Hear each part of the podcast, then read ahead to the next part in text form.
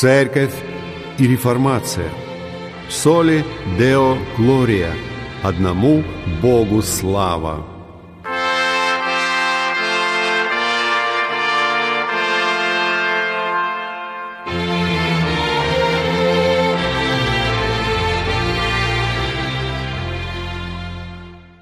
Здравствуйте. Дорогие друзья, вы слушаете радиопередачу «Церковь и реформация». И вас приветствует ее ведущий пастор Максим Фокин. Сегодня мы обратимся к статье Фреда Клета «Евреи, язычники и закон. Разрешение некоторых недоразумений среди мессианских верующих». Сегодня у некоторых мессианских евреев существует путаница в отношении обетований Бога еврейским и нееврейским верующим в Иисуса – есть также неопределенность в отношении того, какие обязанности возлагает закон Божий на верующих из евреев и из язычников. Многие говорят, например, что для еврейских верующих грех не соблюдать кашрут. Многие христиане не евреи также поддерживают это. Некоторые язычники, уверовавшие в Иисуса, даже стремятся пройти гиюр и стать евреями.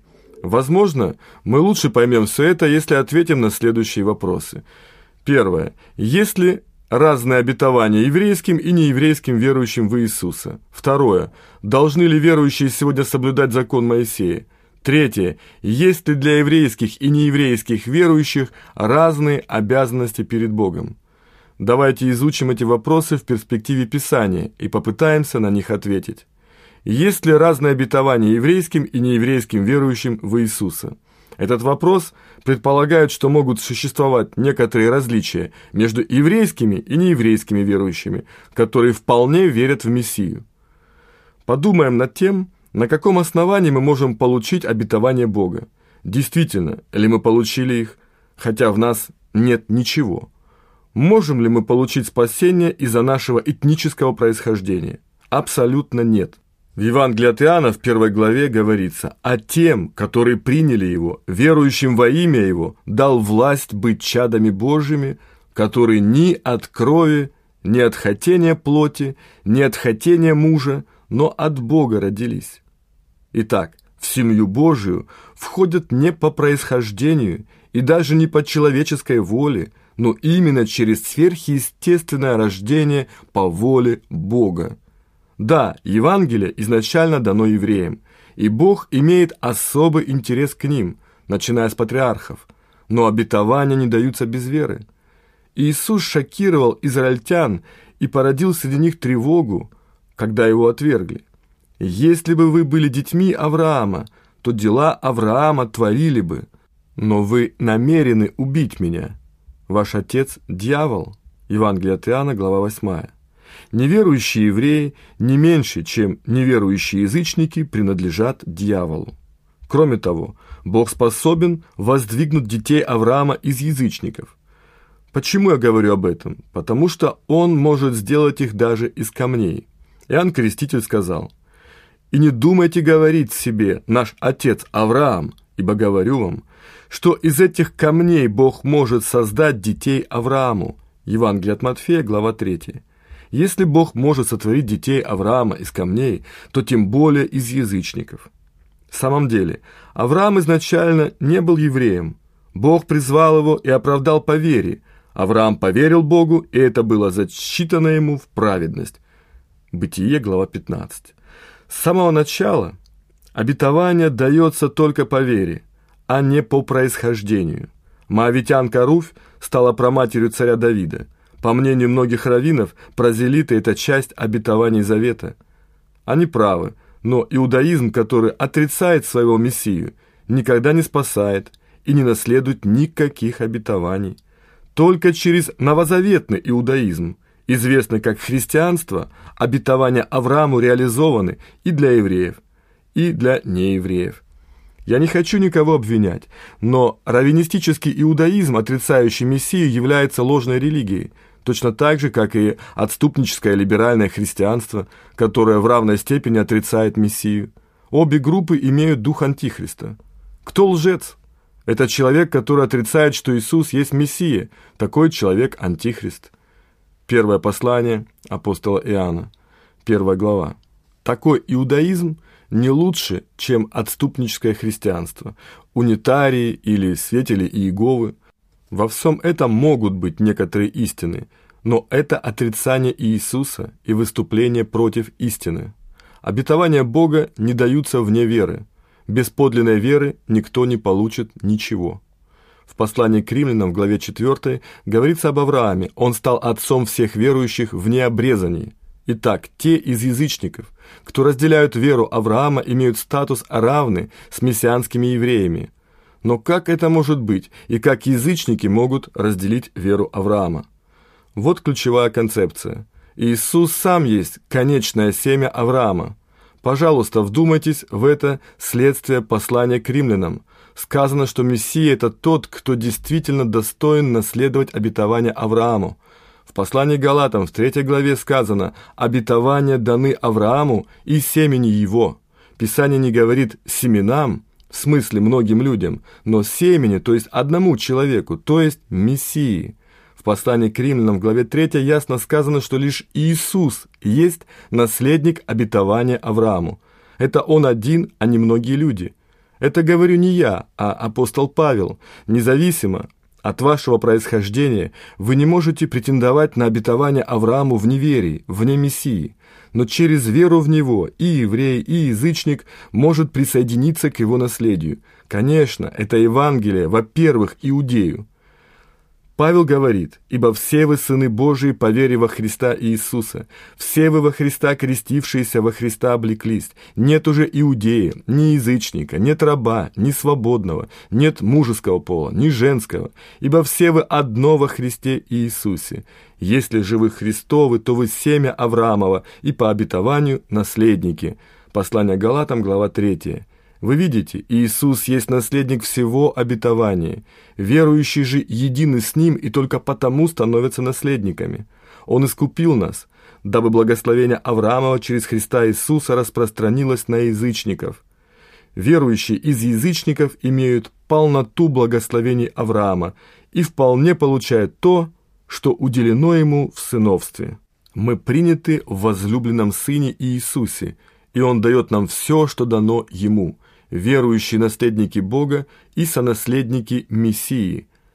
Язычники, которые верят, становятся полноправными наследниками обетования, уделенного Израилю.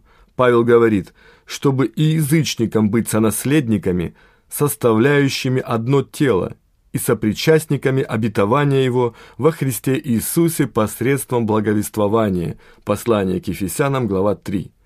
Вне всякого сомнения Библия учит, что христиане из язычников вступают в полное наследие Израиля.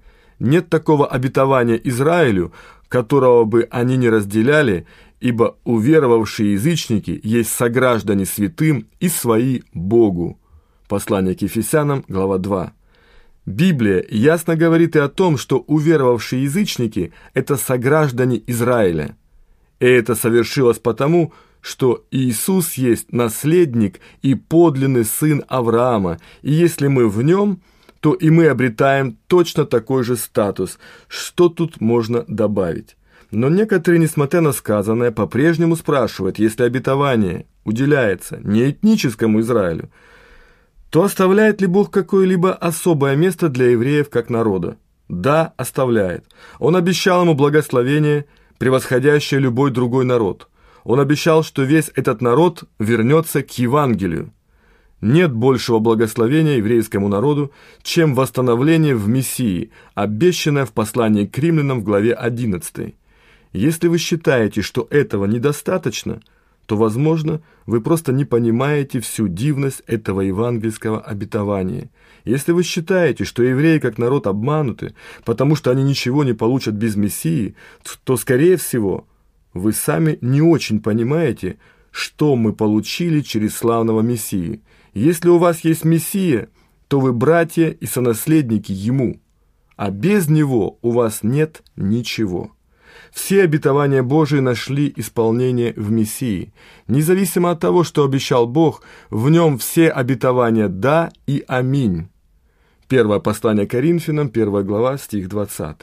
Именно в Мессии этнический Израиль может обрести те благословения, которые ему предоставлены.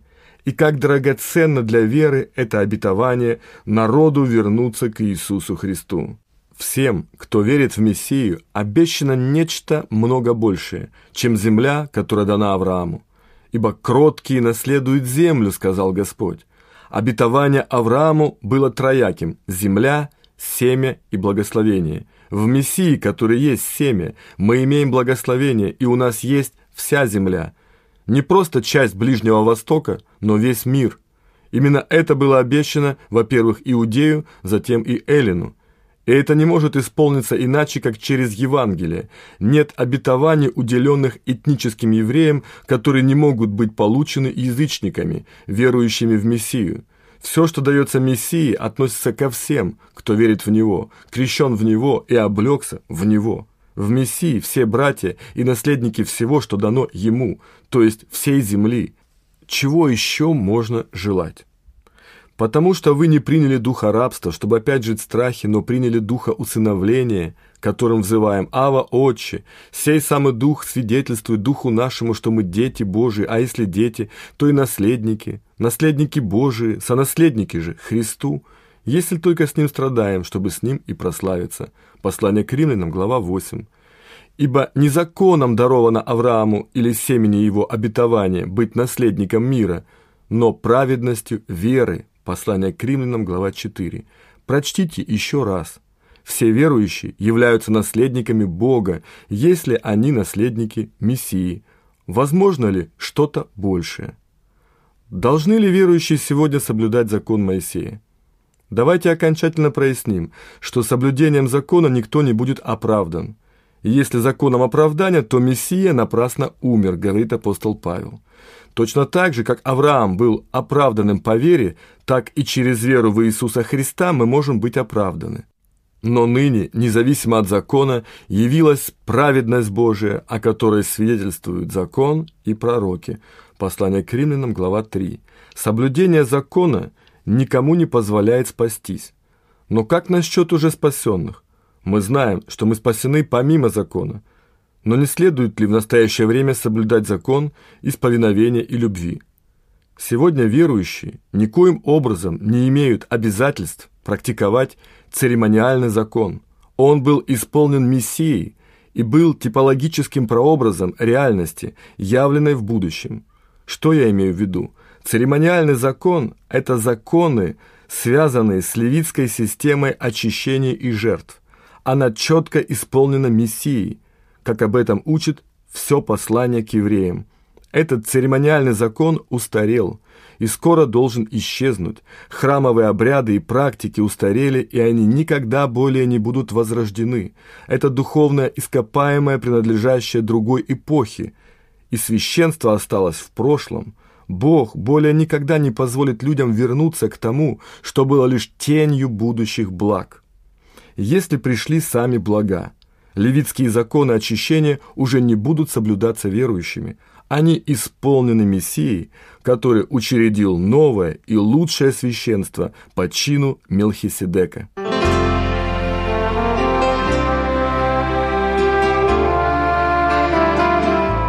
Вы слушали передачу «Церковь и реформация». С вами был пастор Евангелической реформатской церкви города Санкт-Петербурга Максим Фокин.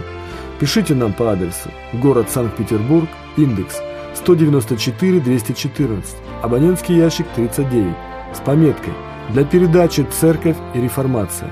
Храни вас Господь!